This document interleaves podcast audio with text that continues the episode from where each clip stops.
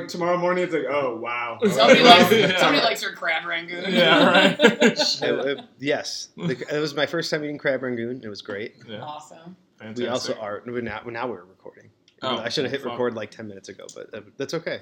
Well, at least we're very on par in terms of. Uh, So who's gonna win the gold shows in, uh, in Tokyo at the heavyweight division for wrestling? Oh, that's that's coming up this year, isn't it? Or yeah, Yeah, well, this- technically 2020, year, 2020 Technically Summer year. Games. yeah. Yeah. Uh, man, that's know- crazy. yeah. I, I haven't followed like Uh, I'm gonna go amateur wrestling in so long. Anybody, and it's it's Is so Burrow weird. still like a thing? I think Jordan Burroughs is What still. about the guy from. Ohio State that won the or lost to the guy from the Russia thingy? Shorty G. There's one guy from Ohio State's a white guy. He's like a monster actually- heavyweight. He's like say 41. He, like, collegiate he, I I he won the world championships, or he won the gold medal in the lost world disrespect championships. Kurt It's the same guy. I think a lot of so. I'm not sure. Jason I'm not. Yeah, I haven't really followed it that I- much. That's that's the extent of my knowledge. How about no talking real sports? Wrestling. Whoa, whoa, whoa. We're Wait, talking. hold up, hold up. I gotta go. It's still real to me. Yeah. It's still real to me. like, damn it. wrestling's a real sport. It's real to a lot of people. So, Seriously, though, how do we want to start this? do you want to kick it off? Let's. uh, We'll just kick it off like that. I mean, we've already. We're, this is this is all going in. Oh, I'm not well, ending fuck. this. Well, let's talk about why we're here. How about that? That Le- yeah, thank you guys. Whoever's listening, if anybody is listening, uh, this is Freelance Wrestling's 2019 year-end review.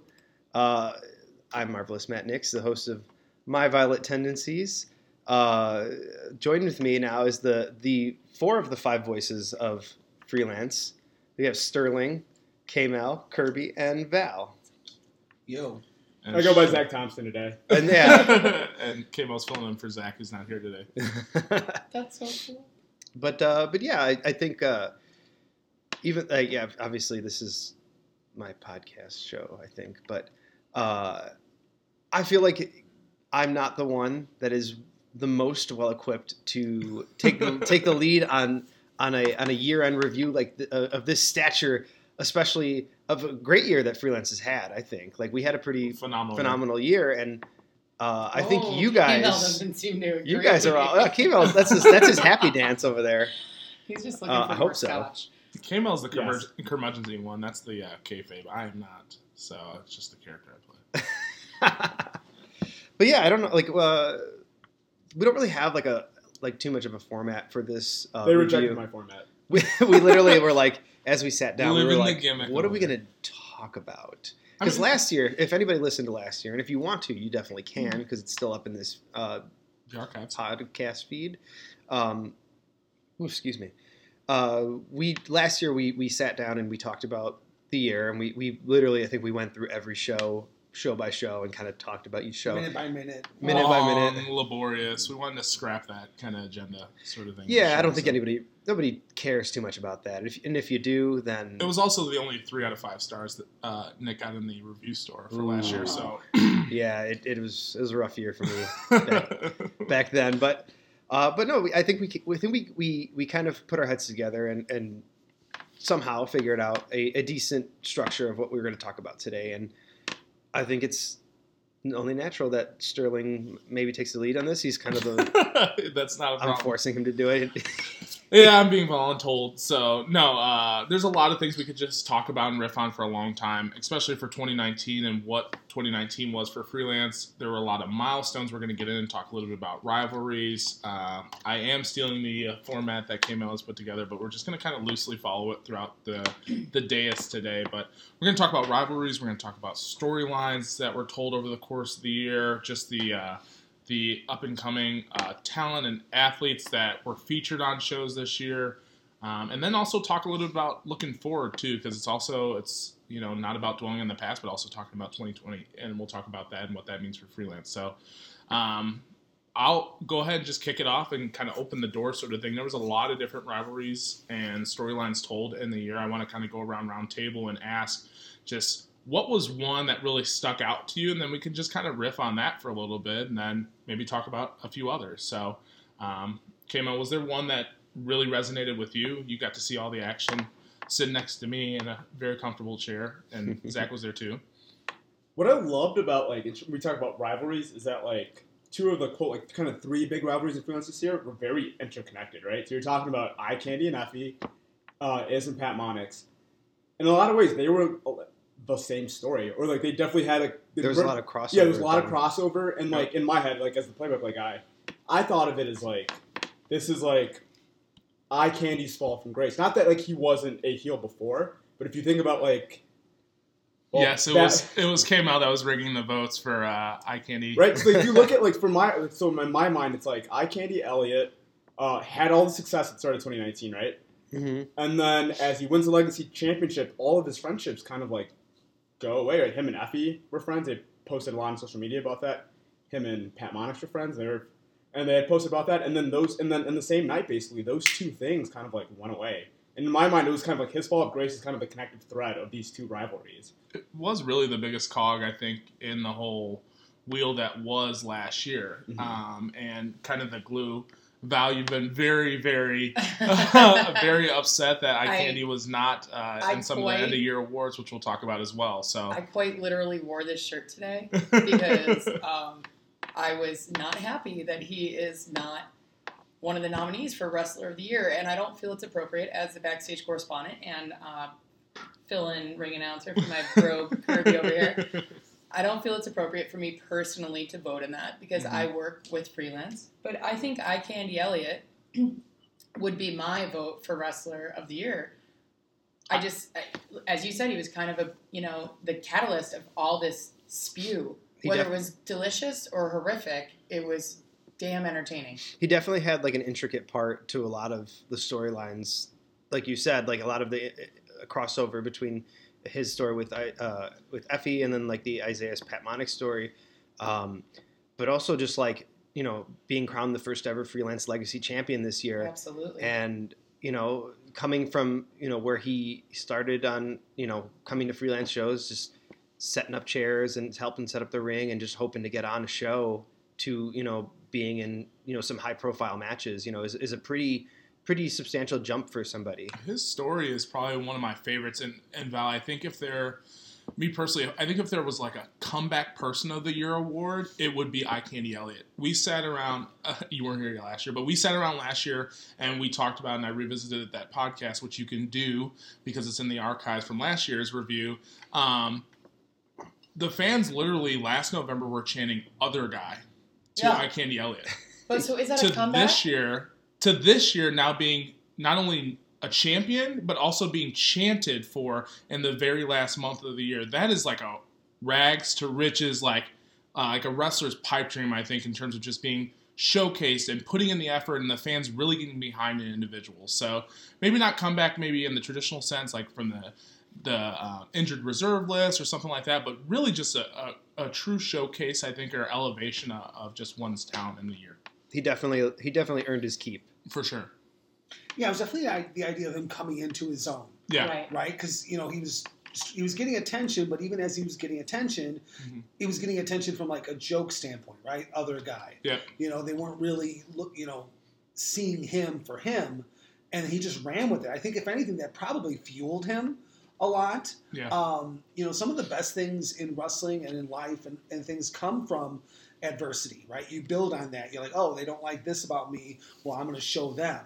And he did. He showed everybody that you know he is a force to be dealt with in freelancing, in and out, in and all through these storylines. First champion, first legacy champion, as we said. Um, yeah, he had a heck of a year. I wouldn't so much call it a comeback, Mhm. but a, a, a coming into his own, Yeah. or, or a coming of age story, something along that line. So- I mean, that's 100% why, to me, when you say wrestler of the year, I feel like you have to have all those pieces. You have to have the fans behind you, you have to have them against you.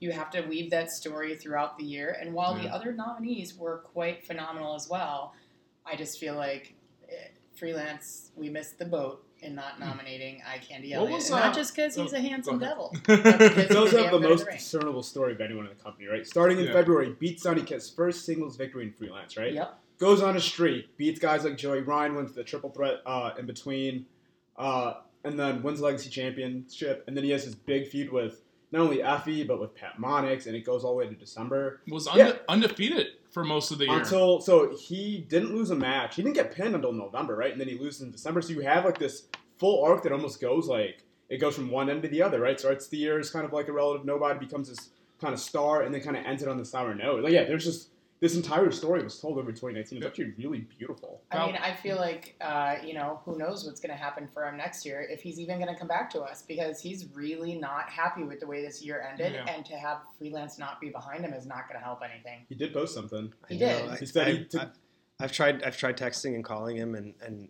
No response. you know he's one of my one of my close friends, and you know I, if you're listening, please you know please text me back. Like I I used can't to, lose another one. I, split, I split Ubers with him going home. We live like pretty close to each other, so that's gonna screw me over too. Yeah. Shit. Was there a specific match or something that kind of stuck out to you, Val, from the last year from Eye Candy that you really thought was kind of a pivotal moment for him? I mean, I really. So we were kind of talking before we started recording about each one of us having like a favorite moment in freelance, and I would say my favorite moment overall was Sleepless in Chicago. I want to say that was our February show, right? Yep. Yep. And that was the match against Sonny Kiss, and it was such a phenomenal match. And just knowing how much Eye Candy has worked to get to that point, and to have the entire freelance faithful recognize that and appreciate it, it that's definitely when things switched over for me. I mean, I was already I'm a fan of everybody. Let's be honest. Like I'm a lady mark for everyone. We love everyone. Yeah, I love everyone. I mean, come on, except for Frank the Clown. But like, Well, then, Watch your mouth. Oy but that was the moment where I was like, this dude is gonna be something like something big. The fact that nobody knew who he was, and it was more like the comedy of like, oh no, his bum popped out because his trunks kind of, you know, like that was the Yeah. matches that we were seeing in the past, and it was the unfortunate pairing of him and Pat Monix, and you know, Yeah. I mean, it was cool. Like, but watching him progress as a single star, and I do mean a star, like that match with Sonny Kiss was just chef's kiss. and, and not to change the subject too much, but like you you you talk about the unfortunate pairing of Pat Monix and and Eddie uh, I Candy Elliott. Uh, Pat Monix is another one who had like a phenomenal phenomenal year. Like you know Yeah. coming back to freelance uh, after you know having you spent some time 14 away months off.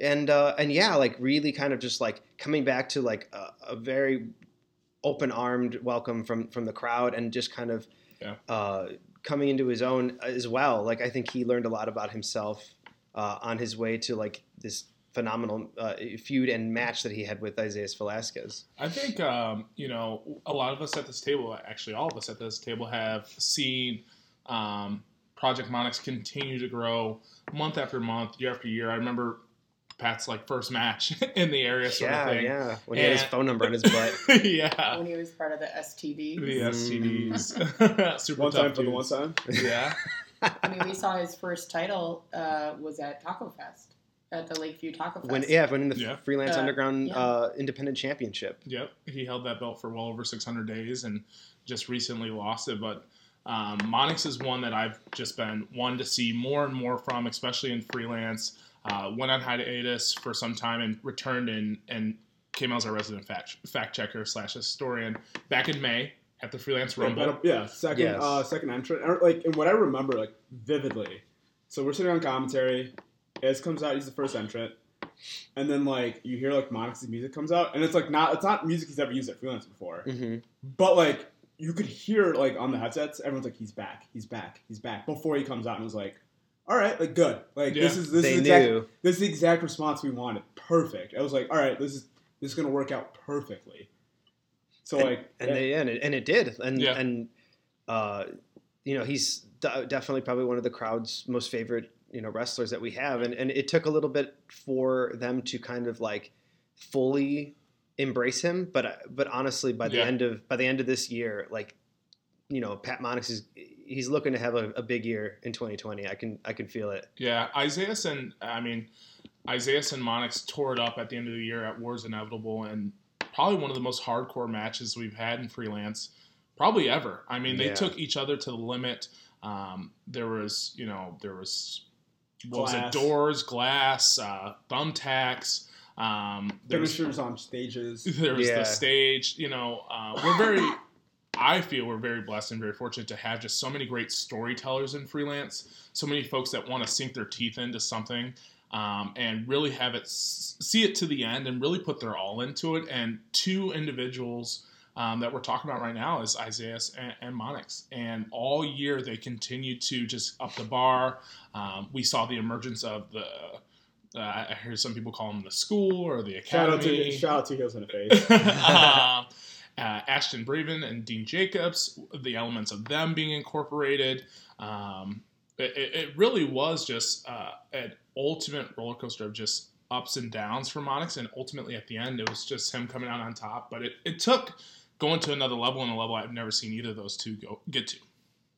Yeah, I agree. And uh, like you said, with the the you know academy or the school, Mhm. um, it was it you know with our establish establishing a, a you know a proper uh, wrestling school this year uh, with freelance and and you know with Isaiah and and Bryce Benjamin being the the head trainers of that school, like it's been incredible. Like we've seen so many of those those students kind Davey of like Bang, Davy Bang, August Matthews. August Matthews, uh, Elena Just- Black. Elena Elena Black, Black. like so many of, of these like these young, hungry, uh, up and coming uh, wrestlers that are just like you know it's it's it's an, a, a testament to you know what those guys have have cultivated there as far as like these driven, hungry uh, people that are just ready to, to learn and, and they just love wrestling and and they're some of the most wonderful human beings that I've ever interacted with. I mean, they uh, seeing their drive and passion is is something that kind of like m- motivates me as well because like I, I see that and I'd be like, oh man, like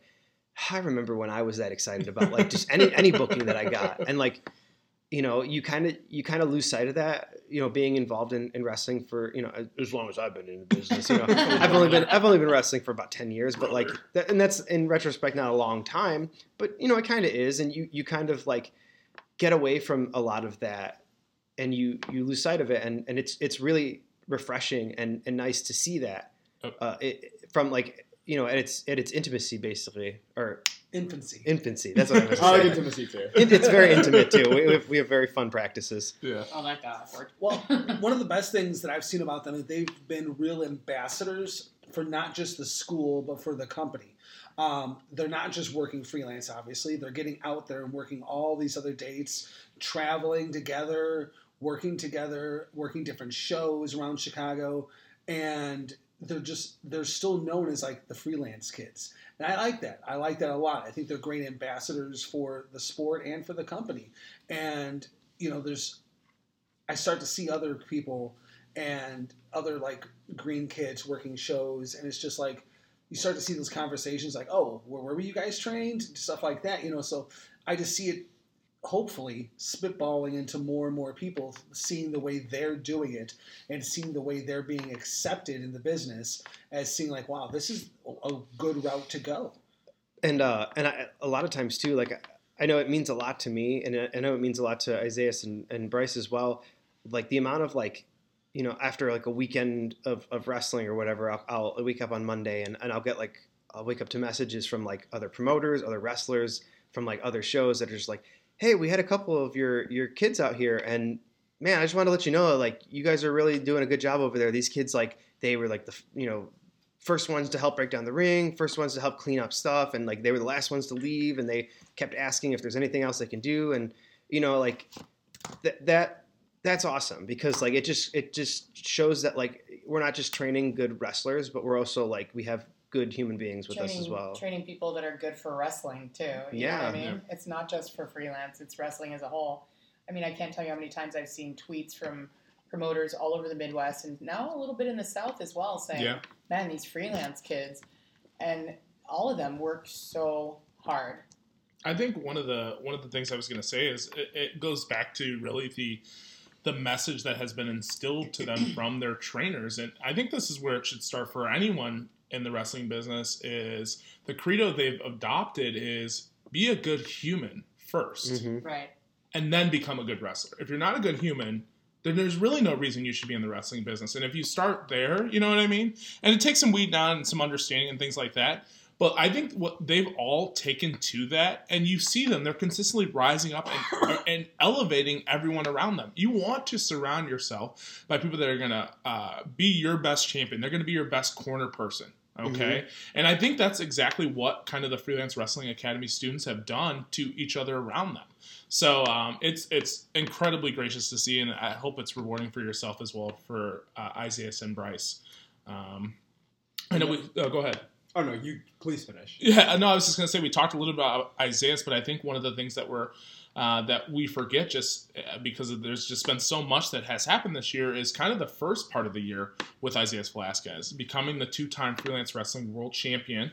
Um, it had a, a very uh, a short run, and I say that only because his initial reign was 364 and how many 364, 23, 58, but there is some controversy about that. So Okay. it's claimed it's three it's it's uh 364, 23, 59. I think you I think Nick's claimed at one point it was 354, 23, 49. 11 regardless. minutes off, two Is- minutes off. We got, yeah. Damn close. it's very close to being a one year reign initially, or the first time as freelance world champion. I think a lot of that um, it just got overshadowed just by his body of work really in the second half of the year. And um, um, but we did start the year off with uh, a new freelance world champion. Uh, in February, Kylie Rae becoming the freelance world champion. Woo woo. Um, and then I, we I also, the Arsenio Hall fist pump, so Oh, yeah. I had to. oh yeah, That's another reason why Sleepless in Chicago was my. I know it was in February. I Yeah. know it's the shortest month, but that was my favorite month of freelance. I don't know if it's freelance, February, fabulous, whatever. It was it was perfect, and a lot of that was watching Kylie Rae take that title. Yep. Uh, so I agree with Val. That was actually my favorite show of the year, and we'll talk a little bit about uh, just maybe some of the Lanceys. We'll get into that here in It's a little get bit. heated. But um, that was personally my favorite show of the year, especially because of how crescendoed at the end with Kylie capturing the Freelance World Championship. But uh, we'd also be remiss to say we also ended the year, we bookended the year with Kylie also becoming uh, Freelance World Champion for the second time. Our And second an incredible main event. champ. Uh, two, there's two two two, two time. That's a tongue twister. Two two time, two two time champions. Two time. Yeah, yeah, yeah. And You guys get the point. and also our third big rivalry of the year kind of culminated, or at least we Mhm. believe it's culminated, Yeah. uh, at a War, of, War is Inevitable when Kylie became our second two-time champ. So I guess kind of just initial thoughts about Ethan Page versus Kylie Rae and kind of like how that kind of was like a, you know the other kind of big threat of 2019. I uh, for me it was it was really fun to watch because it was it was like a like I know this is kind of like a, a cliche, but a, a modern day David and Goliath kind of story where like all egos like this giant hulking man and and and Kylie the the plucky underdog and him kind of just like mauling her essentially in in when he took the cha- uh, title off of her. And and kind of seeing how how it kind of ended towards the end of the year with their match in November and how she she kind of took him to the limit and arguably beat him then for the title uh, Yeah. if it wasn't for Andy Long um, and then just ultimately finishing off the year with a very decisive victory was uh, was really fun to see. I also felt like it was, you know, just like it, it was just a great story overall, regardless of gender and things like that. It, they just tell a really good story, the two of them, and and and Page just. Um, he would get on the mic and he would say things that would really get under anyone's skin, realistically, and drive a nerve for anyone. And um, and the matches that they had, uh, three matches this year, right? So yeah, three matches. So April, November, and December. hmm So three matches culminating in the two out of three falls at the end of the year was um, just great, great body of work. Which isn't that appropriate that they had three matches and the final determination was best of three falls? Yeah. You know? Yep. Um, one of the things that I wanted to say was, man, I I started out at freelance as a fan. Like I was one of the first jerks dancing every time Space Monkeys music hit, you know, and I was screaming Stevie. machine. Yeah, absolutely. Stevie, Stevie, Stevie, effing Stevie. You know, like I, the whole nine yards. I was dancing with Suge D. I love GPA, and now I am GP hate, right? Oh. And Mustafa Ali is forever my champion. Like I love freelance dearly. I have never seen such visceral hate pour out of the fans. I mean, people really love to hate Andy Long two Jews yeah, represent. But I have people won't even talk to me. I try to interview people after the show, and I got one person to talk to me because people were so pissed Yeah. off at Yeah. that outcome with the uh, reversal of the decision of you know Kylie being disqualified for kicking Andy Long in the face. But it, it was so insane to watch it go from such like visceral hate to like ultimate joy. I mean, people crying Yeah. you know, yeah. once you retain the title. I mean, or Regain, Re- regain the title. Thank Yeah. you. I mean, it was just awesome. It was awesome to see. As a fan, as a worker for freelance, it was just such a wonderful feeling. And what a what a high note to end the year on. Yeah. And Let it's me- oh, go ahead. Sorry. Yeah, let me posit a question that like I saw Sterling already post about this before. I feel like you can make an argument, especially if you're talking about in terms of like the American style of like really making people feel that like is there a better wrestler right now than Kylie Rae? She's absurdly good. Because she has a baby face, she is absurdly good. Yeah, I, I've posted about this, like you mentioned, time and Mhm. time again. I think, hands down, based on body of work, that Kylie Rae is the best wrestler in the world, um, more than a lot of other wrestlers. And maybe it's just because I see her more often, but literally the the, the emotions, the way she can draw in a crowd, the way um, the crowd gets emotionally invested with her. Um, her her her selling, her moves are crisp. Um, she's passionate about stories. Like every, she's a nice human being. She's She's really fun to interview. very fun to interview. Um, sh- just like literally checks all the boxes. I think for what Mhm. a professional wrestler should be, and um, easily, easily my wrestler of the year, the top wrestler I think that's available or that's out there right now. she just and she just has that like that charisma and like that Mhm. ability to connect with the audience that like some people can never do or Right. never can figure that out. You can't teach that. It's Yep. just it's something that just happens organically and like for somebody like Kylie, it's just it happened so easily. Yep. And you know, it, like you said, like there's it, you know, there's it, like uh, to get with another cliche again. Uh, that's that's I'm Nick and the I'm full of them. My violet cliches. My my cliche tendencies. Um, she's she's got that it factor that Yeah. like is, you know, it shows. Yeah, you're right.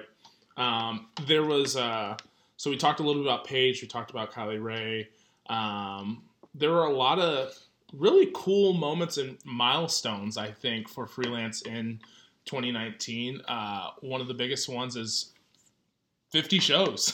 Talk shows. about it, yeah. Get over or die trying. Oh, and boy did we the truth. boy did we try. Um, Uh, they tried to kill us in the Abbey, but no, It's- it's still alive.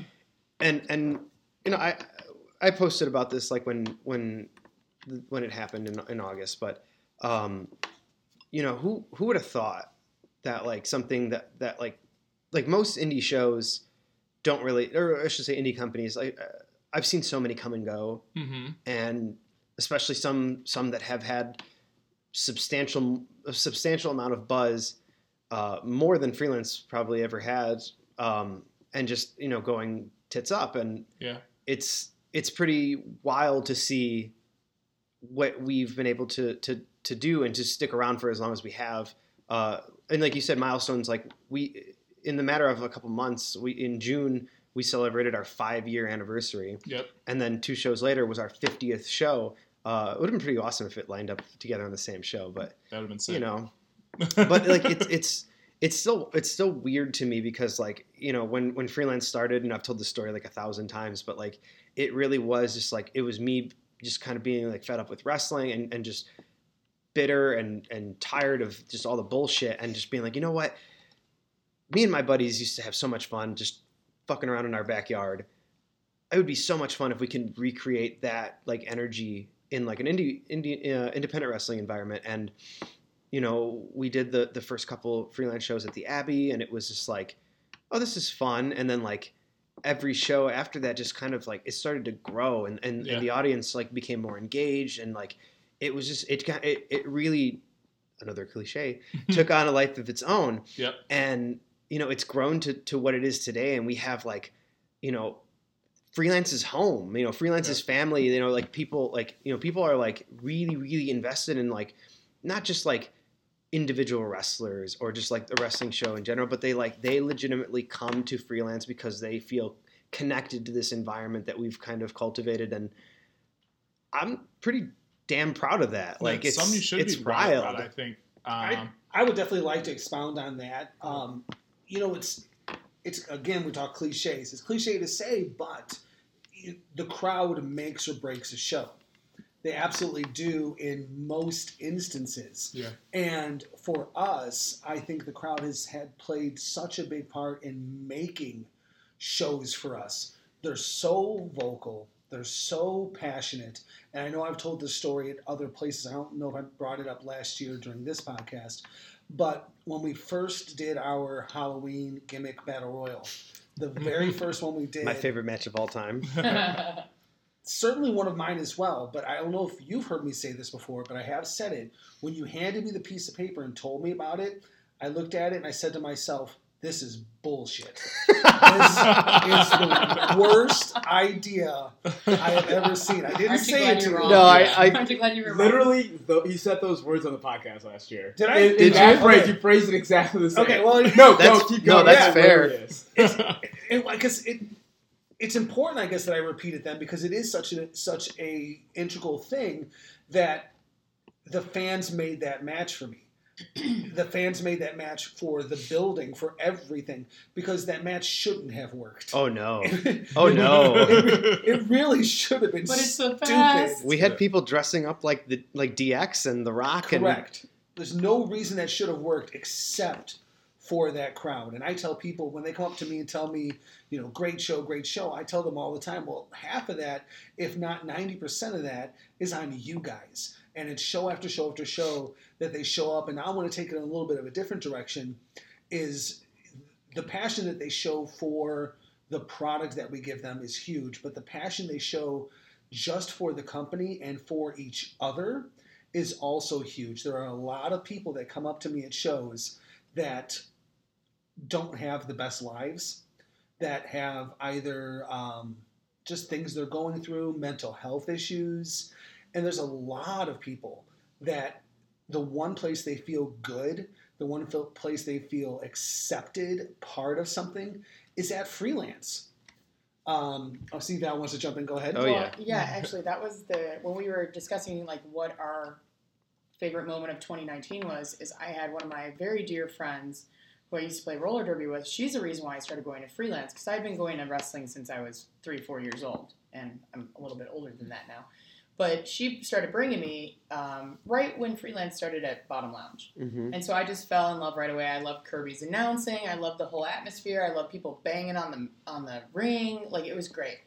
But then flash forward a few years later, and again, I'm gonna say this over and over. That February show meant so much to me because she looked at me and we were like ready to cry over it. We had people of color on that show. We had people of the LGBTQ plus community. We had a wrestler with cerebral palsy. We had our first ever female world champion. Like, how amazing is that? What other promotion can say that? And as Kirby said, a lot of people don't have the best lives outside of our little bubble that we call family. And it's so important that they come here and they find joy and they find a little contempt and sometimes a little hatred Mhm. but in the best of ways. And just knowing what a difference this all makes to people is what's making me Yeah. get choked up right now. So there you go, guys. I mean, you have fans that have become, you know, part of helping out, driving guys around. You know, Mhm. we- Yeah. Shout out to Hank. shout out to Hank, you know, picking up picking up a camera. Yeah, Yeah, shout out to Enrique. Enrique. know, I mean, there's so many things helping tear down the ring. I mean, there's so many things that our fans will do just to be a part of it, and not in that weird, you know, stalker marky kind of thing where they're just it's just genuine. It's Yeah. just genuine. just they good love the product. They love us. They're good people, and it's just all become family, home, cliche, cliche, cliche. Yeah, But it's not, true. right? It's not but a it, it cliche, is but very it's true, you know. Like, and, and obviously cliches exist for a reason, and you know, uh, you, you, you like you brought up the, the the idea of like the, you know the in February uh, we had so much so much inclusiveness. so much diversity, and, And- not for being, not for pandering or anything. no, and, and it's funny because like are. you you brought that up to me, and some and a couple other people have said it as well, and I'm just like. I remember, I, I literally was just like, oh, I literally didn't even think of it that way. Like, I was just like, oh, these are just like my my friends or just wrestlers that are, are you know good and people that I that I enjoy seeing and that people that the crowd enjoys seeing. So like naturally, those would be the people that we would have on the show, and doesn't matter like who you know what they look like or what they believe in and stuff. It's just this is this is entertainment, and we you know we want to bring to you the best possible show that we we can every month, and you know we include everybody. yeah. I mean, is wouldn't it be lovely if life could be like that as well? So I'm so thankful to be a part of something that gets to give that to people, even if it's people showing up with their own custom-made replica belts. Shout out to Pat, who honestly has every single champion has signed his belt. That's pretty cool. That is that is going to be a keepsake. Like in, in a couple. I mean, it already He is a doesn't lose it to keepsake. yeah, if you bring the belt, you have to defend it. It's That's what the I'm saying. This is a rule. It's a rule to any show. I've, it's at least in the Logan Square rulebook. Uh, Kimo, you could probably back me up about uh, the area and the surrounding rule books and keep me honest there. But a lot of different things. Um, a lot of different things happened. I, I've highlighted a few of them. We just talked about, you know, the 50th show, five years. Uh, you talked a little bit about this, the Freelance Wrestling Academy starting up. Um, kind of, uh, that's something new. Can you talk a little bit about how that started and ultimately kind of where it sits today and kind of give an update? Well, we you know we had talked about doing it for for a while, and and and Bryce had already been running training uh, classes out in Villa Park for uh, you know years, and Mhm. it's just it's so hard because I would get hit up all the time by people like being, how do I get involved in wrestling? How do I do this? How do I do that? And I would always just be like, well, there's practice and, and training happening out in Villa Park. If you could, if you you know you want to make the drive, it's not that far, but a lot of people don't have cars and they take public transit, and it's it's a nightmare to get out there. Um, so we kind of just like I had been been talking about it for a while, and I was gonna like buy a ring, and just you know we were looking into getting our own building, and then uh, you know working at Pro Wrestling Tees, uh, my boss just comes up to me one day, he goes, in, in typical Ryan fashion, if anybody's met Ryan, you know how he is. He's just like, hey, uh, I bought a wrestling ring, and I was like, oh yeah, where you where you gonna put it? Because I had been I had been bugging him for probably well over a year at that point to be like, yo, you should totally get a get a wrestling ring. You should get a wrestling ring, dude. And like we were gonna put it in the in the the shop, but like realistically that would have never worked. There's not there's not there's only so much room we have there, but. Uh, uh, close to that time, he had acquired uh, another warehouse just down the end of the alley from from where the shop is. So it's like, you know, still close enough. It's walking like, you know, maybe like t- twenty steps away. Stones But throw, yep. and uh, he's like, "Yeah, I'm gonna get it and, and put it down there," you know. And I was like, "Oh, uh, what are you gonna do with it?" And he goes, uh, "I don't know," because I had given him ideas about like doing, "Oh, you do meet and greets in the ring, and like if Yeah. you have your logo all over it," and I I think that kind of pushed him into into getting it. And uh, and then I was like, "Well, do you think we could do practices there?" And he's just like, "Yeah, I don't care." and Yeah, uh, that's so Ryan. that's kind of how it Yeah. happened. So and then I talked to you know talked to the guys, and I was like, hey, like let's let's do this. And it it took a little bit like because when we got the ring, it didn't come with wood, um, so we had to get wood, we had to get a cut and everything, and then just it took a it took a couple months from then when when he had gotten it uh, to when we were able to start running practices and stuff. But like uh, the initial response to people like I'd be like, hey, we're doing the school now. If you if you're interested, email here. Boom. Like Yeah. just every day it was just brrrr, so many emails every day. And, and naturally not everybody, you know, came to the first, you know, our Yeah. initial day, but like the people that did, mo- like I would say of every of the of the all the people that, that signed up initially, I would say 99 98 or 99% of them are still around. Like a lot of those kids that signed up, kids, most some of them are like older than me, but uh uh, kids in, in the wrestling stance, but they they they're like we were talking about earlier. They're so passionate and just and just they want to be involved in wrestling so bad, and you know they they're all so hungry to learn. And we've we've been able to do so many different seminars there with like Simon Simon uh, Simon Gotch, Simon Grimm, um, Ultimo Dragon. We did a seminar with Ultimo Dragon at the school. Um, I think we did we did one with uh, TJP with uh, Mhm. with with Z- uh, With Zol Zol, Pro. yeah. Um, and I'm sure I'm just missing a whole bunch, but like, uh, this is I'm getting hit on the head too many times, guys. but uh, but no, like it, it's it's awesome that we have this like this place now to to be able to obviously so the kids can have some place to, to learn and have, have consistent practice every week. Because I remember when I was coming up, when I trained, it was one day a week, and that was it. yeah. This now they have four days a week.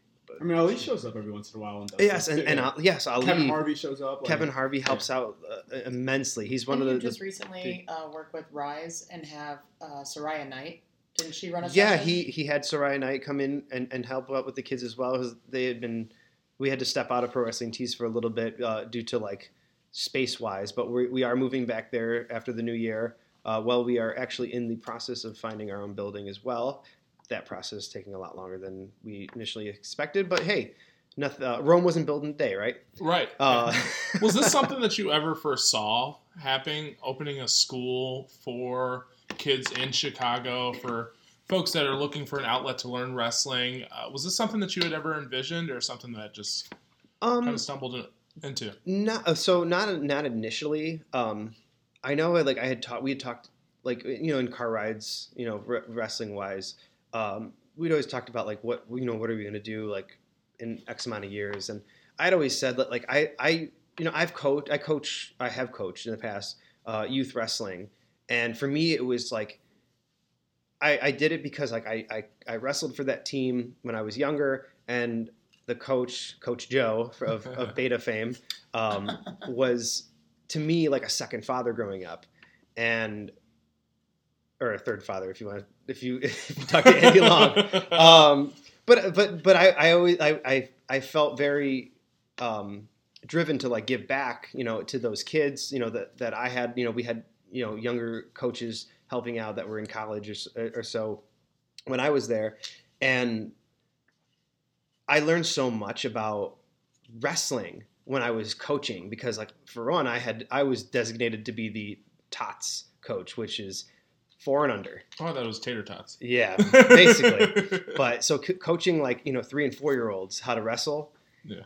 is not as easy as it sounds and it it it, t- it took a lot of um, patience and just figuring out ways to kind of like get these certain techniques across to kids who are you know little little kids and i i found that it it actually made me a better wrestler uh, to kind of like take like you know oh this is how you shoot a double leg takedown. I know we're kind of getting a little off topic, but uh, excuse me. It's fine. Um, It's your show. yeah, unfortunately.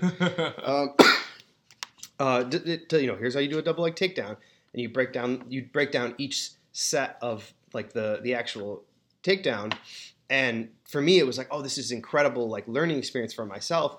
And I'd always said like, when I get to a certain point in my wrestling career, when I feel comfortable with it, I would love to open up a wrestling school and teach people. But I was like, I always said like it would be, I- I'd have to be wrestling for at least ten years before I would even remotely feel comfortable like Mhm. telling other people, hey, this is how you do it, because I'm still learning. And to this day, I, I, I you know, I, I come to practices when I'm and I'm able to, you know, with work, uh, my work schedule permitting. Mhm. Um, but I still don't always feel super comfortable like telling these kids like, hey, this is how you do it. I always go like, if they ask me, because some of them do ask me, and I'll be like, well, listen to what they are telling you because they know what they're talking about. but also like, this is what I do in this certain, you know, Instance. scenario Yeah. and uh, you know it's not right it's not wrong it's just the way that i do it Mhm. and that's that's the one thing that i always try to uh, teach them if i if i if you want to call it cheat teaching uh, is that like there is no really wrong or right way of doing things it's just you, when you find your comfort level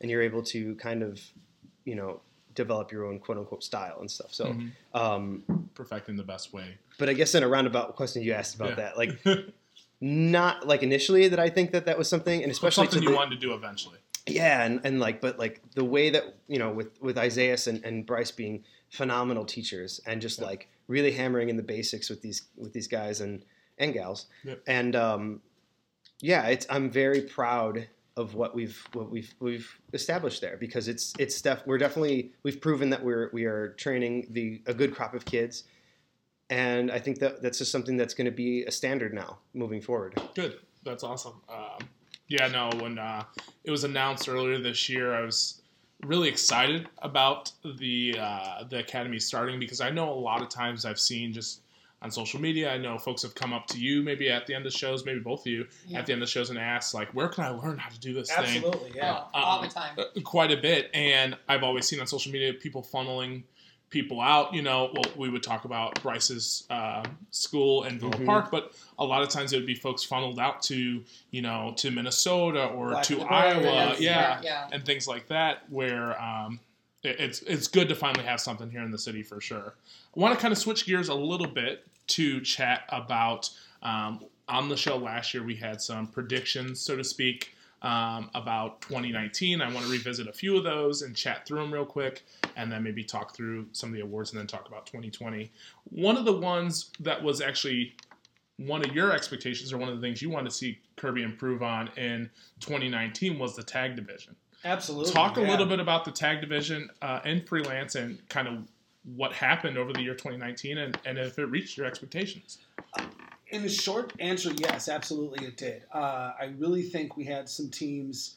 Uh, I think the Workhorsemen made that division for us. Mhm. Um, they were dominant. Yep. They were a presence. Um, they pissed off the fans and got them excited and into it, and uh, had a heck of a run. And then you have the Space Pirates, who are those you know lovable heroes that you want to see make it, and they weren't, and they weren't, and they weren't. And those two teams alone did a lot for that division. But then we also brought in a lot of people as well, a lot of other teams that I think really made that division shine this I mean- year. So I was definitely happy with it. I think the question uh, all year was, you know, who can topple the workhorsemen because not only were they getting under the fans' skin, but also they were delivering month after month with just high action, high intensity, powerful matches. Um, KML, were there specific matches that maybe stuck out to you in the reign of the work? Uh, first off, talk about the reign because I know you got the stats and you're just ready to Ooh, rattle he's them off. salivating over there. I know. That's my Uh, only value I can bring stats. you got a good memory. I have no other. And Scotch. You bring He does bring scotch. That He is brings true. scotch. Shout out Uh, Scotch. so, like, so about like kind of what was interesting about the Workhorsemen. One, record breakers, right? Longest title reign uh, for the tag division, uh, most consecutive defenses uh, in one reign for anyone, right? Like Yeah. you broke Isaiah's record the second time around. Uh, that we sometimes count, sometimes don't. Uh, yeah, that's my fault. Sorry. Uh, but I like the fact that like that's just like getting back to the idea of rivalries, like Space Pirates versus the Workhorsemen. That actually had some like time. It started what April, right? That was the Yeah. triple threat with the Hooligans. Yep. Mhm. Uh, they had the confrontation after the match because they didn't because the Space Pirates didn't get pinned. They stole the belts in May. They had the double DQ in June. Uh, they had something in July. I don't think the Workhorsemen was there, but there was something. And then uh, the title, they won the titles in August, and they had one more match in October. Yes. Yep. So like that's a that's, That's a like, pretty good, substantial that's a chunk of the good year. six months for uh, to kind of build a feud. And I think uh, kind of getting back to like that's a, another example of like actually trying to tell a story and getting trying to get like a team over. And I thought it actually worked out really well. I thought those two teams had incredible chemistry together. Um, I also love the fact that freelance bought in, uh, brought in new talent that maybe some of us weren't that familiar with, like Maine State Posse. They, Yeah. they were awesome. Yeah. They were very, very impressive. Um, I hope we get to see them back. Um, later on in the year, we had KLD and Dan the Dad. Uh, you know, as a Chicagoan, it pains me to say that I enjoyed something very much so out of the uh, St. Louis, but they're an awesome, awesome, scary combo. Yeah. And of course, I would be remiss if I didn't mention my very favorite of jokesters. They let me into their secret lair clubhouse one too many times. The Take It Home Wreckers. oh yeah. and yeah. speaking of rivalry, like them just trouncing on poor Kenny Sutra. I mean, Matt Nix and Chris Castro coming in to help try to save the day. Yeah. But I mean, there was some really righteous tag team stuff happening this year, including like a couple of heartbreakers, like Kenny getting trounced, and boy, what happened to the N words? oh yeah. Yeah. yeah, that that was pretty. Uh, I spe- we'll talk about like the take it home wreckers. Uh, Corbin kind of just like creating his own little army uh, of of just people that that he, I guess, feel like they've been neglected from freelance, and you know that the crowd def- necessarily doesn't like. You know, t- Guys that weren't necessarily getting booked all the time, right? Like Bucky had that run in 2017, right? Won four straight matches. Was Isaiah's comeback match in Mhm. January. Then doesn't get booked for a while, right? Uh, Buck or sorry, Mikey had that one match like when he was still with like Roscoe Lisa or whatever that tag team was called. yeah, That's had it. one more booking, I think, in April of 2018 with uh, with Bucky, and then doesn't get booked for a while. And like you kind of see like kind of their like their grievances with the company, but also this idea that you've got this guy in Corbin that's like been a mainstay, but also had that transition, right? Like the guy that he was in like 2014, 2015, 2016, he was a comedic character. Mhm. He goes on this run in 2017, becomes one of kind of one of the main acts in the company. And our champion, let's not forget that. That's former true. freelance He had champion. a great, I think, a great run with the title. And boy, did he piss a lot of people off in the best of ways. Yeah, uh, I have to just uh, applaud Val and the Take It Home Wreckers promos all year. were some of my favorite content to watch. Thank just you. always exciting. All I mean, all four of you, just a fantastic watch for Uh, sure. Don't have any aerosol or hand soap anywhere near Mikey. That's all I know. Definitely not. Um, but uh, Kirby, circling back to you, the tag team division this year, thumbs up, thumbs down, thumbs in the middle. As far as where, as far as what they did or where it's going to go, Where it comparatively Both. was compared Both. to last year. Both. Yeah, both. I definitely think I say thumbs up. I definitely, Okay. I was very, very pleased, like I said, with where it went, and uh, I think the sky's the limit. I think it's just going to continue.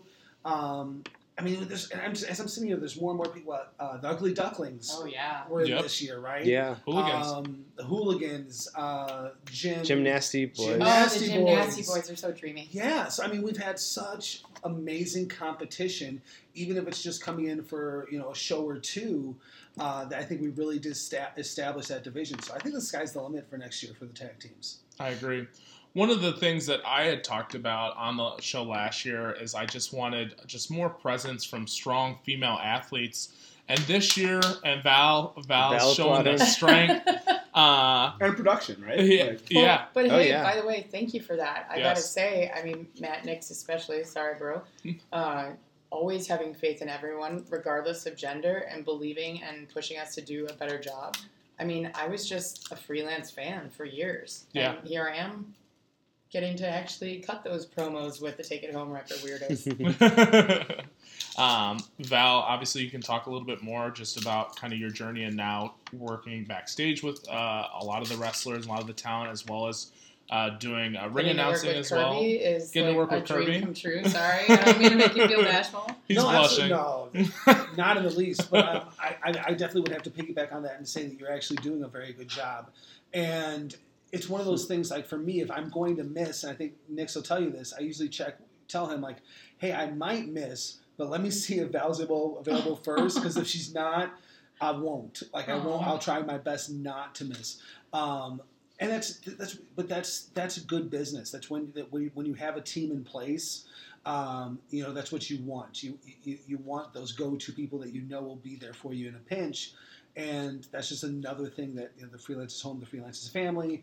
Um, that's what that's all about is having those people that were that were that are there to pick up slack when there is, and there's always going to be. There's going to be family. There's going to be sickness. There's going to be who knows what Right. travel issues. You know, the, the fact that we have people that we can call on uh, that can fill those gaps for us is, is huge. I think um, I honestly think if freelance were to build a home from scratch, just the amount of people that would come together in that sort of moment and put the work in to put the sides up, put the I'm foundation not in, showing up. things like We'd raise, we'd raise that barn. we would raise the barn baby for sure. I'm really good with a pickaxe. I used to work for Tap Tap for Humanity, so Perfect. Uh, uh, let's talk a little bit about some of the ladies that were in freelance in 2019. We got to see the Australian sensation, no pun intended, because it's not Craven, though we did get to see Craven. Uh, Shaz McKenzie. We got to see Thunder Rosa, Jordan Grace. Um, Jordan Grace making her return to freelance. Was on the original show, waited 50 shows to come back. Uh, Elena Black, obviously, is a newcomer that like, Lady Luck. Laynie Luck. Laynie Luck. Laney, Lo- yeah, definitely coming into her own The this Sea year. as well. Stars. The oh, Sea the Sea Stars. I'm hooked on a feeling, ladies. Yeah, I mean, was- I, was- I talk Matt's ear off all day long at Pro Wrestling Tees about like the women I really want to see happen. One of them I wish we could have snagged was Indy Hartwell, but Yeah. props to her, she got signed. But Shazza is one of those people that impressed me from all the years of going to Shimmer shows. Yep. And she just is so charismatic, so talented in the ring. She's really fun. Yeah. She's, and but she's a solid worker. Like she's a great wrestler, and she has a great personality that people are just drawn to. And you know, she's hardcore.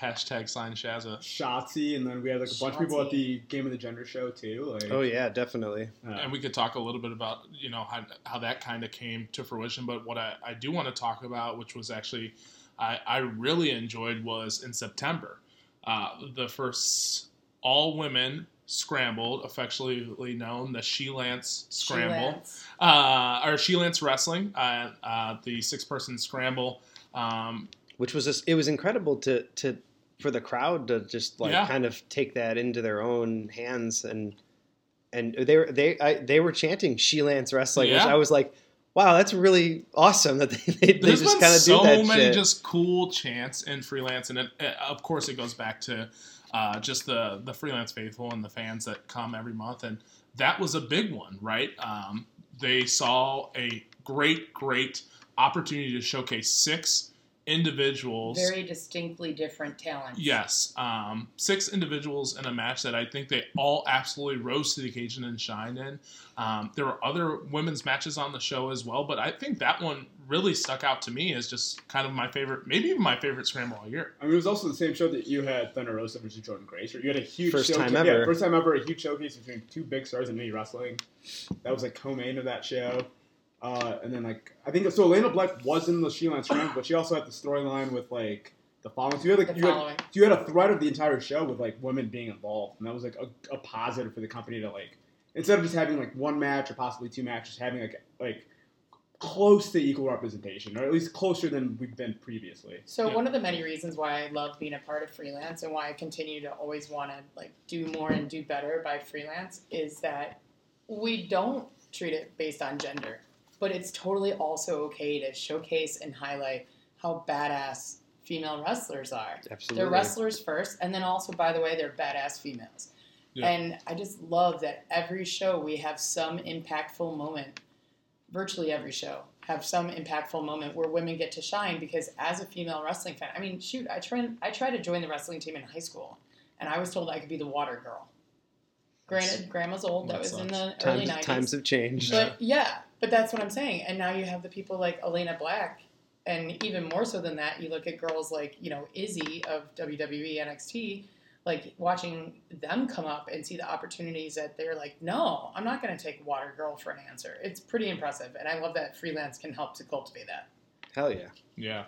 Um, so in terms of, for me personally, big thumbs up. I think for freelancing, just just year over year, making strides to continue to elevate and push towards more and more representation of female athletes, and uh, hopefully in 2020, that's something that we can continue to look forward to. I have, I have confidence or I have faith uh, for sure. So. Yeah. Um, let's talk a little bit. Let's talk a little bit about some of our award categories. Every year, um, we turn it back over to the freelance faithful and allow them to give input and give the uh, their thoughts on who won certain categories every year. Um, but um, because we've just got this platform, I want to hear from the folks that um, represent kind of the voice of freelance, kind of who their thoughts are, and just kind of genuinely. Um, if you haven't voted, uh, voting is still available, uh, or at least it'll be available through the second. I don't know when this podcast is going up, but um, you can go onto the Facebook page or onto Twitter, and there's a easy to maneuver Google Docs so you can submit your votes in. Um, but uh, just from talking to some of the wrestlers, a lot of the wrestlers really like um, just uh, you know there's two folds to everything. There's intrinsic value and extrinsic value. Obviously extrinsic is getting paid right? Getting your payday but intrinsic is being told that you did a good j- good thing. Um, and i think that part of wrestling kind of gets overshadowed quite a bit because money is kind of cash is king in, in the sport. And i think a lot of the wrestlers they truly like seeing accolades and they like seeing things like this stuff. So it really means a lot to the wrestlers. So if you haven't done that already i would encourage you to do so. Um, we just talked a little bit about tag teams, but I want to talk a little bit about holy shit moment of the year. So, um, holy shit moment, as defined, is the moment that really shocked you the most. Um, I won't limit it to the options that are available for voting. I'll just kind of put it out there. Um, but if you want to talk about one of these moments or just how you felt about it, that sort of thing, that's totally fine. Uh, the ones that are available to choose in the category are Craig Mitchell's package pile driver on Nick Gage back at Burn After Watching. Um, Kylie Rae's return at Game of the Genders. That was a very emotional moment. I'm sure we could talk a little bit about that. Um, B Rice turning on A Jizzle. Um, that happened at Things That Go Bump in the Ring. And then Joe Alonzo did that Avalanche DDD, uh, a DD, DVD uh, in the Scramble match in November that like social media just went ablaze about. So um, I'll start it off with you. Uh, Promoter Matt. Oh, man. what was the one thing that stu- stuck out to you Well, this year? And you don't have to limit it to those. You can choose something else if you want. Uh, well, like, you know, obviously for for me being you know the quote unquote boss man of Mhm. the show, Uh huh. um, a lot of things that happen on the show make me just like I'm like, oh God, please don't uh, don't hurt get hurt and don't break this It's chair. a lot of like Hoyven Maven. Oi, oi, oi. Cleveland, Cleveland. Uh, but uh, like what you said with with these uh, submissions, obviously, like the the one that sticks out in my mind and everybody's mind, I'm sure everybody at this table, um, is Kylie's return at Game of Genders. Like, Yep.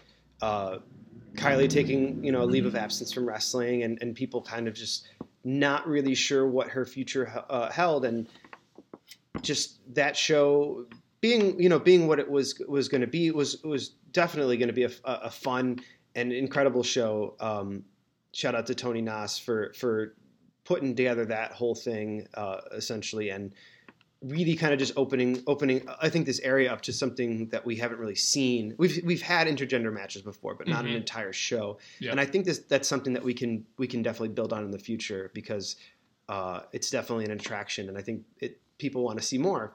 Um, but literally not knowing until the day before Yeah. Yeah. that Yeah. that she's like, hey, like, is this cool? Yeah. And we were like, yeah, absolutely. Like, you know, we love you and we support you and anything you want to, any, any, like, Yeah. obviously, like, we, um, we want you to be, you know, around the people that, that love and support you. And, and it was just, you know, I was standing out, out in, by, not near ringside, but outside uh, in the crowd. And just the, that was probably the loudest reaction I've ever heard. And Yeah. it, it was, there wasn't like hundreds and hundreds It of wasn't people the there. biggest like freelance crowd. No, no, and this was this was out of the this was not in the city. We were out in like the the, the south I think suburbs. Frankfort. Or Yeah, something like, like, it, and it was our first time running there. Yep. Uh, a lot of like a lot of new faces out in the crowd. Um, but man, did, did it sounded like twenty thousand people in that that gymnasium because you know their favorite was was home. She Yeah. came back and and you know I, I I'm not ashamed to admit that I teared up you know watching yeah. this happen and, and and just the the match itself was incredible. If you haven't if you haven't watched the show and and specifically go out of your way to watch this match because the Yeah.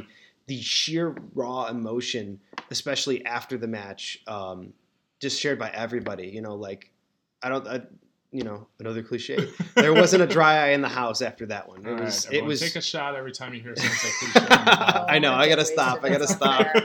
I have to stop. I know.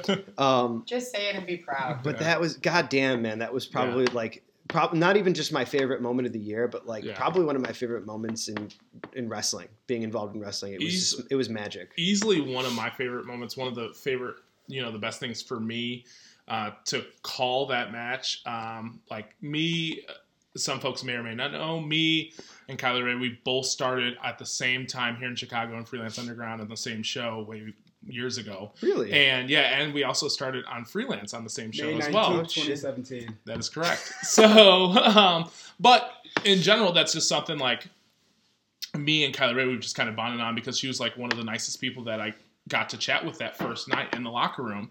And we both had butterflies. We were both nervous, things like that. Um, but to then see just how she's continued to grow and continue to just um, better and better and better herself in her craft. And then just the thought about not being able to see her at least perform here locally for a while and then getting that opportunity again a lot sooner than we would have expected. And just the amount of emotion when she cut through the curtain, like, had my voice crackling. Go out of your way to check out the match. It's on IWTV.com. Use promo code freelance for 20 free days. Check that match out um, because by the end of it, I had no voice. I was crying myself. It was very emotional for me um, and uh, for the people there in Frankfort, uh, a place we had never been before. You know what I mean? But everyone come out came out in droves and really showed out and showed up for her that day. Um, I feel like I mean I could be wrong, but I feel like that's like the collective feeling. I, Yeah. I don't I honestly don't have a different moment that would contribute any more than the two of you just did. So if either of you two do, but I mean I'm gonna roll with So that like, team right there. Too, I don't. Kylie. Was everyone else at this table at that show? No, I, I- okay. I wasn't. I watched it secondhand, and I still Yeah. felt that electric, and I Yeah. I was like gutted that I wasn't physically there due to my full time job. So like, I also wasn't at that show, and I saw everything on social media. Like, I still haven't actually seen the match yet, but like, still, like, even through social media, that came across. Like, Yeah. Mhm. yeah, every like video showing like Kylie's entrance or just like the announcement that she was there. It was like, and I remember I was super nervous because like I like we had a show the night before, right? That was uh I Want to Believe. Yep. Mhm. I was pi- like I like I hated my concert in that show, and like seeing Kylie come back was like a like just like a bright spot that like made my weekend. Like, Everything's gonna be okay. yeah, it was like cool. Like, yeah, Kylie's here. I feel like regardless of your perspective, just seeing that like all right, she's back, like she's doing what she, what she wants to do. It was amazing. And on her terms. That's the best part of Absolutely. this all. I feel like personally. Yeah, there was a lot of shuffling to the card because of some last minute cancellations, and um, she, on her terms, she she approached and decided to to do the match, and it was a fantastic match. I, I, I seriously think you should go out of your way and t- uh, take a look at it.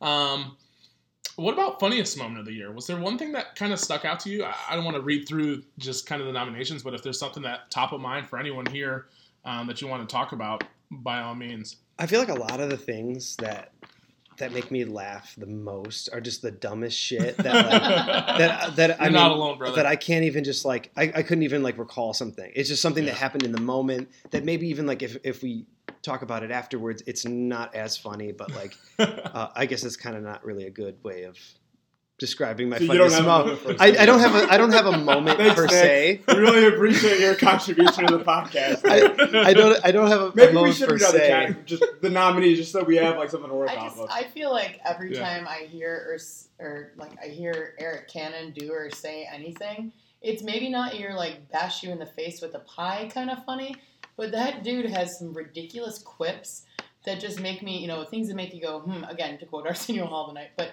Yeah. like. I, I just I know he doesn't always do comedy spots. He's not a big comedy comedy comedy guy, but yeah. that dude is really really subtly funny. I think. Yeah, and I don't think it gets shown uh, as often as it should. But yeah, you're right. Uh, there's various times throughout the year where uh, he would do just something little in the match that just be funny and um, just in passing or just chatting things like that. That would be comedic genius. Let me give a shout out to Sterling and Zach on commentary. They have me dying all the time.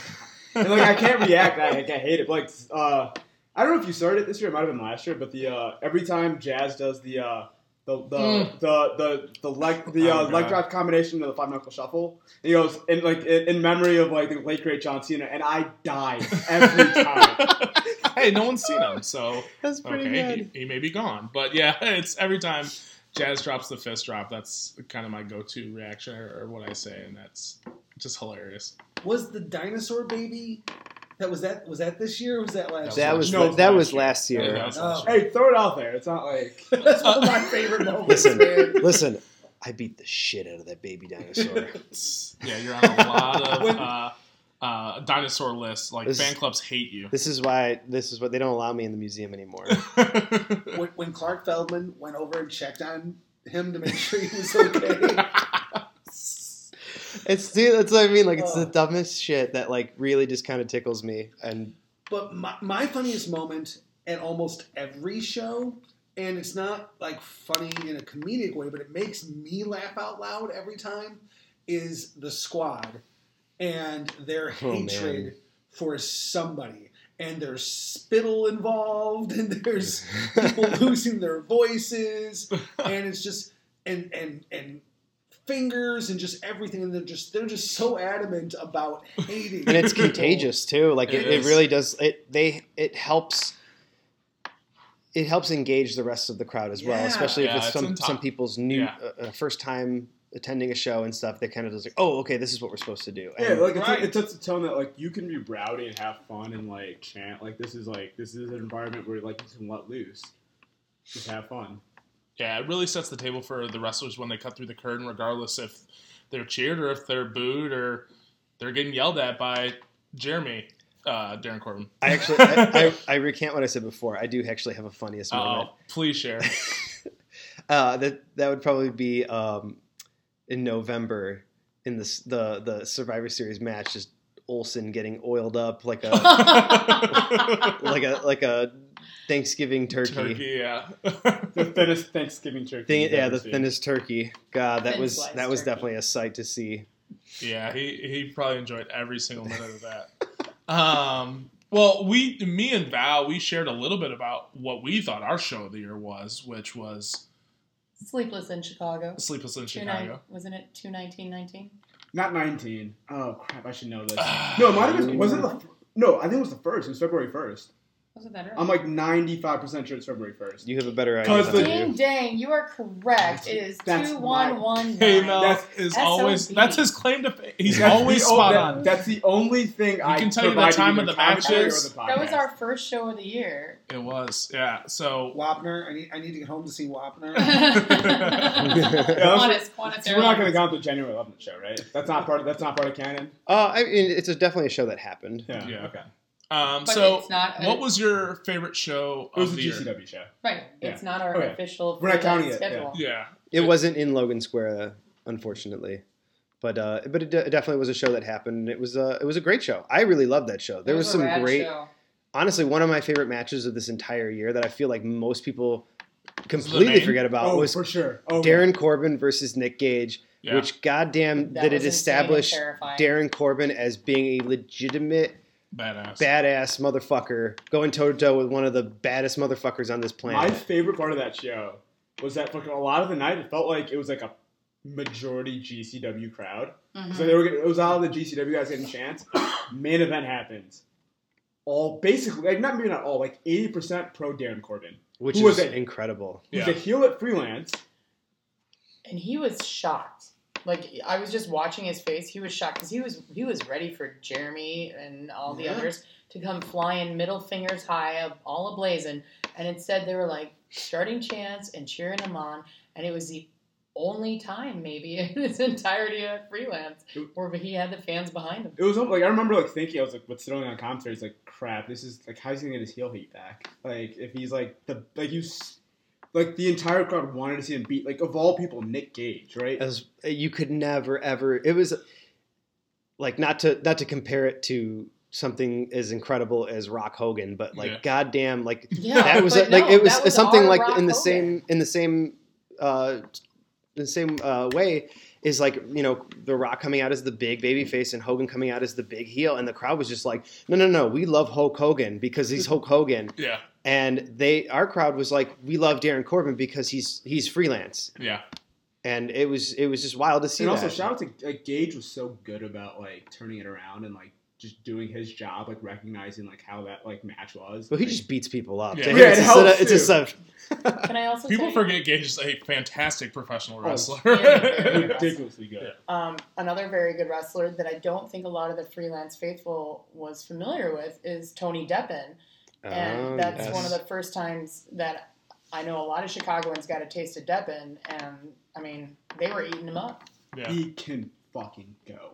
yeah. He- that is a guy that like I've I've, I've known Tony Been Deppen. working his hump off for years. Yeah, I've kn- I've known Tony Deppen personally for well over ten years at this point, and he's always been a incredible wrestler. And to see him get the recognition uh, that he's been getting in the last like couple years is Absolutely. is incredible. And I think like you know there's this like uh, stigma with him that like anybody that that works with Deppen gets signed. I was Yeah. about to say the exact same thing. And you know, 2020, I I would love to see Tony Deppen get that Wrestle me. opportunity. I mean, wrestle me, wrestle me again. Honestly, well, honestly, Sorry, I'll, I'll say I'll say this as well. Uh, I you know me as a wrestler, I I did not wrestle as much in 2019 as I have in the past, Mhm. and uh, of, of of of all the matches that I had this year. Um, my favorite being my match with uh, Shotzi Blackheart at Bizarro Lucha, but my second favorite match, which I think attests to uh, to Deppen being so great, uh, is the tag match on that January show is me and Olson against Tony Deppen and, and Jimmy Lloyd and man he just he just brings the best out of everybody and I would I personally would love to see more Tony Deppen in freelance and I think uh, you know if he isn't signed by the time this comes out you know Yeah. who knows Um, and this is a slightly off tangent, but it goes with my favorite matches of yours. And it was a very quick one, but it was a moment I will never forget. Was you against Cody Rhodes? when did that happen? I'm oh, just you kidding. know. oh yeah that No big oh deal. wait a But minute the, okay, so never mind. I didn't know that you were going to come out. I thought you were going to be part of like the cavalcade of craziness with Chris Jericho. I never expected to see my friend, my coworker, my boss, you know, like wrestling the son of a plumber's son, you know?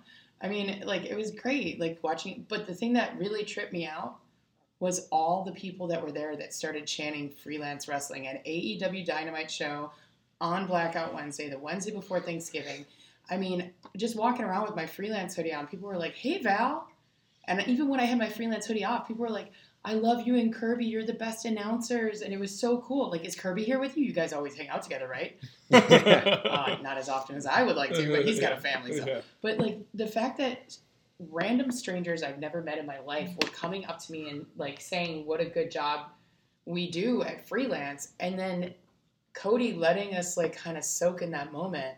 And freelance wrestling was a chant that was heard on TNT. Like that was a moment of this year. I didn't Talk want. I didn't Nick. want. I didn't Talk want Nick that, to get too emotional on his own podcast, but that is probably How could I not bring that up? that is guys? probably uh, without a shadow of doubt, at least for me as well, one of the biggest moments of the year. Not only for just talking and working with Nick for so many years in general, but also just the the amount of work that goes into making these shows possible, and not only to get the opportunity, but also to get the opportunity shown back to you from the fans. Talk a little bit about that moment at Dynamite the day before Thanksgiving. You're in a match with Cody Rhodes. I And mean, they were chanting your company. Uh, So I won't go like too deep into this because I, if you listen to this podcast, I did talk about it on the previous episode. So uh, if you want to hear me go really deep into it, that that's you can go in there. But uh, but I will say this: um, showing up that day had zero idea what we were doing. Obviously, just hired on as an extra talent. I, you know, just you just do what they want. You're Yeah. basically just hired help.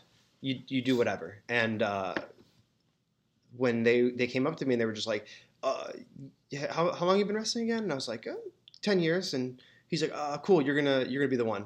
And I was like, the one what? And he's like, you're gonna you're gonna wrestle Cody tonight. And I'm just like, oh, oh okay, yeah. So And who, who told you this? Who, who brought this to you? uh, QT Marshall, he's uh, in- in charge. He's he's basically the one in charge with uh, booking the extra talents and stuff like that. Great guy, love Yeah. him. You guys are old. None of you, you guys know who he is. Is he famous? I have no idea. Well, he he, no, he's well, he's he's uh, ba- he helps out with like a lot of the backstage stuff with Okay. with uh, But he's AEW. also a wrestler. but he also wrestles Yeah. as well. He he just Because I like with- that you were looking at me like Val. Do I know him? Should I He know him? Val, do you know him? And I'm like, yep, nodding my head. he also has a great he has a great wrestling school down in Georgia as well. Exactly. Um, but so I was kind of just like, uh, like I thought it was like a, a joke, like a rib, and I was like, yeah, sure. And he's like, is that cool? I'm like, yeah. And, and he's like, cool. So like, you know, he Cody comes over, and, and I've met Cody a bunch of times while working at the shop and stuff, and um, we just talked about it, and, and easy, easy, easy stuff. We go out there. I was zero percent nervous the entire time, zero percent. Like it was just like, oh, this will be easy, whatever. Um, I was not nervous until his pyro went off, and I was standing out there, and then I was just like, That's when he oh, started pacing forth. jeez. because I also like like really loud noises like that kind of make me nervous. Um, but uh, but no, like and to me, like once once we were in the ring, um, I was back to my nerves again, and and it was it was fun. It was really fun, and when we circled and we we both could very audibly hear freelance wrestling. Yeah. free and like we both kind of like he he stops and he does like a little look around and he looks at me and kind of smirks and I was just like oh no. Like I thought I was gonna get in trouble. And uh, you know that was that was a lot of fun. And then and you know afterwards just talking to him and you know th- thank you again so much for the opportunity. This was this was awesome. Like this is probably the coolest thing I'll ever do uh, in wrestling. Um, you know it, it could have been it could have been anybody out there. And but it you know luck be be had on me. It was it was me. And but it was it and and that having that experience was awesome. And I'll never forget that. And it's cool. That's fine. But like literally just to hear you know even if it was just like a thousand people but like just that people kind of like audibly like It making noise for venue, for man. like for the company that like that I that I started Yeah. from nothing and like 5 years later he- here we are like, you know packing in you know as many people as we possibly can at the Logan Square Auditorium we're selling season tickets now we have live streaming with IWTV uh, people watching from all over the world people that are Yeah. like recognizing freelance wrestling as like a legitimate top tier independent company in the in the world uh, is fucking insane and Yeah. for you know a, a 20,000 seat arena to be chanting that company's name will probably be you know aside from like me having my firstborn child will probably be the be- biggest moment in my life Is that something you're announcing? Whoa, whoa, whoa. No, no, no, no, no, no, no, I was no. gonna go like, well, Clayton's Easy. second born child. Yeah. Well, I'm- name is Obviously, when that happens, Yeah. that will be the biggest moment of my life. But this is a damn close second. I, I think uh, we talk about all the time with wrestling. You get what you put in to wrestling, and you've put you just rattled off a bunch of stuff. You've put into wrestling a lot. You know what I mean? And this was your get, and this was a huge get for you, and um, and it was great for me. I mean, I know me, Val. We were sitting there ringside. We see because it was right before commercial break. We see you Waddling out purple there. geared Yeah, up, Yeah, I was like, oh, purple rain. purple geared up, rain. thick as hell, walking right past us. Pretty thick. yeah, three C's. That's Yeah, why I yeah. got a singlet now. walking right past us. You're waiting on the outside, not in the ring yet. And we're like, holy crap, that's that's Nick's. Well, Yeah. what- what- what's going on? And I was They like come a back from the commercial. mom, like fumbling with her cell phone, trying Yeah. to take your picture. Oh, darling, I'm so proud. okay. and then they come back from the commercial, and that's when the pyro hits. Cody comes out, and we're like, oh crap, it's Yeah. This is like a thing. this is awesome, you know. Um, but it was it was a great great thing, and I think um, if anything, it put freelance more on the map, and it was a great opportunity for you to really get something back from all the hard work and everything that you put in for the year. But But that's why I think it's essential that we mention it in a best of Yeah. 2019 show. I literally didn't That's even true. like remember because you that were so damn humble, you don't remember all the hard work you put in, my friend. yeah, But you know, yes, Uh, but to finish off crucial. the topic in terms of like you know favorite show of 2019, uh, I, I think War is Inevitable is on my Mount Rushmore for freelance events. Of, I mean, every every year, damn near yeah. the December show, just it never was planned that way. But the December shows usually just kind of culminate like all the, the work that we put in in the year, and, and it usually is one of the best shows, if not the best show, every year. And like you said, this year's December show, War is Inevitable, was probably one of the best freelance shows that we've ever had. Yeah, it, for me, it's uh, I think I put it like one A and one B with Freelance versus the World too. That's how good I thought this show Wow. was. Yeah, for me, like that was the gold standard, right? Like Ali Mhm. wins the belt, like the entire like, like that was the thread of the entire show. Like you had like you know arguably the two best you know wrestlers that like have been a part of this company, but to have three kind of like matches of the quality of you know Iz and Pat, uh, Ego and Kylie. Uh, Effie and Eye Candy on the same show, and also all the other matches were also like there wasn't a bad match on that card. Mm-hmm. Like not like every match had like something, right? The scramble had the whole like you know like you know you had Laynie winning her third consecutive match, becoming kind of starting to like really build her resume there. You had the whole AJ Gray thing, like the GCW component. You had the Take It Home Wreckers and Kenny Mm-hmm. and their thing. Uh, there was just so much, so much story built in that show, and like, like that's that's a show that like I'll go back and watch, like actively just wanting to like kind of re like remember the, like all the things that happened there, and I loved it. yeah. Same, yeah. Um, let's. I mean, the awards are available. Go out there and vote. Um, When do, when do they close? You said. they end on the second, and It's they'll my be and, birthday. and this is so Yeah. this is going up on Val's on the first. Give me a birthday Yeah. present. So Vote tomorrow, so if you're listening to this right now, tomorrow the, the voting will close. So make sure pause this podcast right now, or wait until it's done. I don't really care. Yeah. Just go vote because we we want you guys to be engaged. We want to hear what you think. we We, need want the to. feedback. We need the feedback. We Yeah. love. We crave your feedback. There are also opportunities on that Google form to submit feedback for wrestlers you want to see a little bit more prominently in 2020, wrestlers you want to see debut in 2020, as well as just feedback and thoughts for freelance and just how we can continue to improve the experience as well as uh, help make freelance that destination that it's become for a lot of people. Uh, what I want to do, and I'm not sure how we are on time, I want to just kind of go round table and talk through just some of the uh, some of the different uh, some of the different things in 2020 you want to see um, or just kind of some predictions or you could do bold predictions you could do um, just some of the things you want to see just put it out there and then you know uh, again maybe it's something we can revisit next year or something where we take a look and see how we did well, why, uh, why don't you start us off? sir? yeah. Um, I think that the biggest thing for me, um, I personally think in 2020 for freelance wrestling is I want to see it become uh, more talked about, more mainstream. Um, I want it to rise to the level of Beyond Wrestling. We put on a kick ass show with kick ass production with kick ass people month after month um, that I feel like people talk about. Um, uh, outside of the folks that are really dedicated and, and really love freelance, the, the, family that we talk about, the freelance faithful. But I think more people and more eyes need to get onto freelance, and I hope in 20. Uh, 2020, I think we're going to be able to provide that, and I think we're making some of the things to do that. But there's just, um, I want to see a lot more content. I want to see a lot more folks just going out on their own, a lot more wrestlers going out on their own and creating content, making uh, more um, stories, I should say, in between shows. Um, and that's probably the biggest thing for me that I want to see uh, in 2020. Okay, Mel, what do you about you? Pretty related. So I think like so, and what I'm really excited about 2020 is I feel like we are in the right direction in terms of just like kind of ma- making everything kind of go more smoothly in terms of like the professionalization. Like what was the kind of the great thing of freelance early on was the spontaneity. And I feel like we're starting to find the right balance between still being spontaneous and fun, but also like a lot of guys that are like kind of more mature in wrestling and like kind of not, I shouldn't. The serious is not the right word, but like I feel like like for example, I'll give like my example on commentary. I think in 2019, I think our commentary kind of like improved leaps and bounds. Yeah. And I think we put a lot more effort in terms of like making sure we are kind of prepared and kind of ready to do our stuff. And I think I saw that in terms of like production and wrestling. I think I saw that everywhere. Like everyone kind of like, all right, like this is something. This can really be something. Let's all work hard in order to make that something. And I think 2020 will only be kind of an improvement of that. Absolutely. What I want to see, and it's something that just popped in my head. I'm surprised it didn't come up at all, especially with talking about how great the last show of the year was. Is I just want to see more people.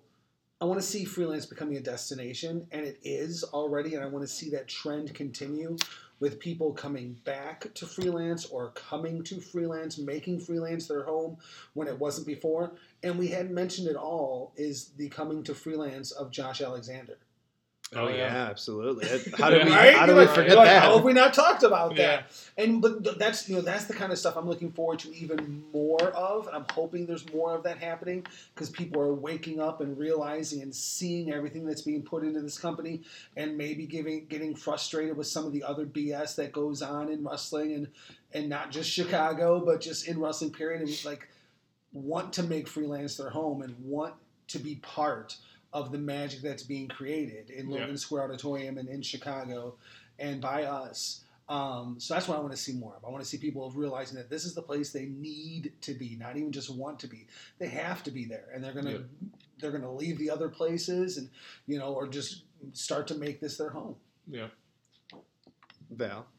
Um, I don't know if this is going to be a very popular opinion because some people might think that we don't need this. But as somebody that's very, very proud of the fact that freelance doesn't necessarily um, pay any mind to gender, I still think that we should have a women's title. And I don't think there's anything wrong with celebrating the badass women of freelance. And it doesn't mean that it would hold any less weight than a championship title, than a world championship. It's just a different belt to obtain. And there's always got to be it wouldn't necessarily be a, a mid card. That's where the women stop because we've already shown that at least one woman so far has blown the roof off the joint. Mm-hmm. But you know, why not have another level of excellence for the women to obtain? And I don't think there's anything wrong with celebrating a women's title, just as we have the legacy title and the tag title, and of course the ultimate, the freelance world champion. So it may not be the popular opinion. But it is Absolutely. not. Why can't the women's championship be the ultimate? Well, I mean, I personally think it is. I think There's it's no too- reason. There's no reason that it can't be. Yeah. Lady Luck 2020. Submit your ballots. Um, I think those are all really good. Uh, one I wanted a plus one. Maybe it's a plus one on Kirby's, but one that what really attracted me to freelance at the onset was it was always uh, it always felt like home because there was a lot of folks that were consistently show after show, but there was also that one or two people that were brought in from other companies or other shows that may have maybe were higher elevated names or just more established guys, and they would come in and wrestle our guys uh, and gals and just really um, just in a showcase and they'd just be here for one show or whatever it may be but that show would that that match would absolutely kill it i remember when isaiah velasquez would go out there and just have killer matches uh, like i think the first show i went to i think it was him and was it him and jimmy rave maybe did they wrestle Oh, no? that was what February 2017. I was Yeah. just gonna say, I actually kind of knew that one. Yeah, yeah. So like month after month, there was like, uh, you know, it was our guys versus them. It, it kind of felt like us versus them sort of thing, where it was just a, an elevated talent on the independents that would come in and wrestle, you know, some of our top people and really showcase them and uh, give them a lot of shine. I'd love to see that in 2020 as well. Absolutely, yeah. Um, I guess for me, uh, and and I guess like for for me, it's since I'm the one in charge of everything. like I kind of can Can make it can happen. make anything Yeah. happen. Not anything, but um, as we talked about earlier, like the growth of freelance, not only in the in the last five years, but in the, just in the last year in general. Like you know, this past year uh, in 2019 was the first year that we offered uh, the sale of season tickets, and Yep. uh, shout out to James uh, for James Camioni for that one because he he's like, why don't you do this? And I was like. I don't know. You think people are gonna care? Like, I didn't think. I just honestly didn't know. I was, I, you know, who do, what do I know? You know, and uh, he goes, yeah, you know, you should try it out, and and we did, and we we sold, you know, a decent amount, and so this year, you know, we are doing the season tickets again, and and just damn near doubled the amount of people that signed up, and like Yeah. I'm just that that kind of outpouring support, and just people that are like, we we need to make sure that we're going to be at every show now is Yeah. like awesome, and with that continued growth, you know, we, we've we've you know increased our numbers of people that are coming out to the shows and stuff. And and for 2020, my my goal, and this is this is somewhat of a lofty goal, but definitely one that's obtainable.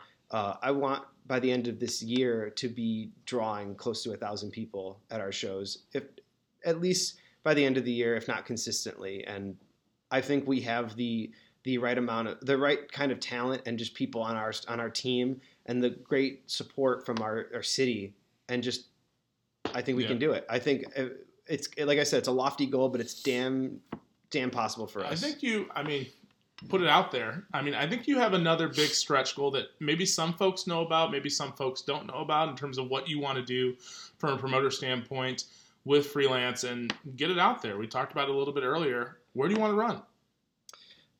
my well, m- my dream venue uh, in this in this beautiful beautiful city of Chicago is uh, the Aragon Ballroom. Shout out Uptown. Shout out to Uptown. Shout out, Tall Dad. My dad's the stage manager there. Yeah, yeah. So we already have an in The Aragon Brawl Room. brawl Thank you very room. much. This is see, this is Yeah. It quite literally was called that because they used to have metal shows there and they used to have seated shows and they would rip up all the chairs and throw them all around and it would be an infinite brawl. And there was roller derby there back in the day, so why not wrestling there in the future? I think Sorry, Tall Dad. I was probably one of those guys. That was you were the reason why I wasn't allowed on the floor as a child. I think I think it's possible, and I think with our if we continue our tra- trajectory, I can't really pronounce words very Yeah. well sometimes, but I did a Good good job, job, that good time. job. yeah. Uh, with our current trajectory, why not? 2020, let's fucking do this shit. Yeah, hell yeah. um, so uh, I I think that's uh, a fantastic goal. I think it's something that we can definitely do, but we couldn't do it without the fans continuing to come out month after month Absolutely. continuing to support us. Uh, the full schedule is out there. We've got 12 shows on the docket once a month Mm-hmm. uh, as it exists right now. Um, our next show coming up is January 10th. It is 2020 New start time, new Uh, bell time. Freelance Odyssey. Val hit the nail on the head. New start time, new bell time. Doors will open at 7 o'clock. The show will start at 8 o'clock. Tickets are still available at www.freelancewrestling.com. Um, if you're hearing this podcast, you will still have a little bit of time to um, try and become a season ticket holder for 2020. That gives you access to all the shows for the year as well as some additional perks. Uh, those perks are out there on um, social media, as well as if you're not familiar with them, you can just shoot a quick email stating your interest to uh, freelancewrestling at gmail.com. Um, are there any additional kind of parting words you guys want to put over your social medias, things like Yeah, that, let's as we let's kind do of wrap? that. Yeah. Yeah. Let's everyone put out, put over their stuff. Everybody do them at the same time. Um, I'll go first. Uh, at Sterls underscore R on Instagram, as well as at RR Sterling on Twitter. You can follow me there. I interact pretty regularly. Um, Kimo? K underscore MEL91 on Twitter, but I mostly tweet about like basketball and soccer, so you probably don't want to follow me.